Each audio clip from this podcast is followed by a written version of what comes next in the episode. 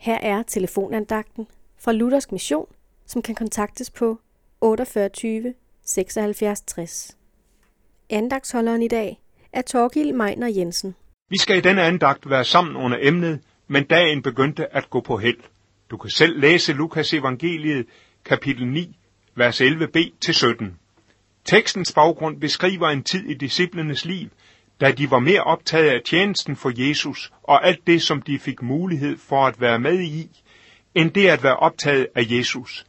Det var en tid, da en stor flok af alle slags mennesker fulgte efter Jesus og regnede sig for at tilhøre menigheden.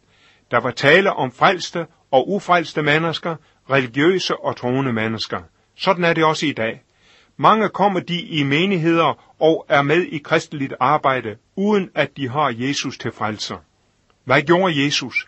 Jo, han forkyndte for alle, uden hensyn til deres fortid og situation. Jesus ønsker nemlig, at alle skal blive frelst og nå himlen. Evigheden nærmer sig. Hvad så?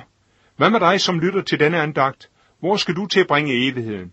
Jo, jeg kan fortælle dig, at du skal være sammen med den, som fik lov til at eje dit hjerte her i livet. Se hen på Jesus og vent på Jesus. Du skal få mulighed for at være sammen med disciplene, som Jesus beder sig sætte ned og vente på ham. Vi synger i en sang, hvor finder vel hjertet sin særlige ro, hvor findes vel hvile, når sjælen er træt, hos Jesus, bare hos Jesus.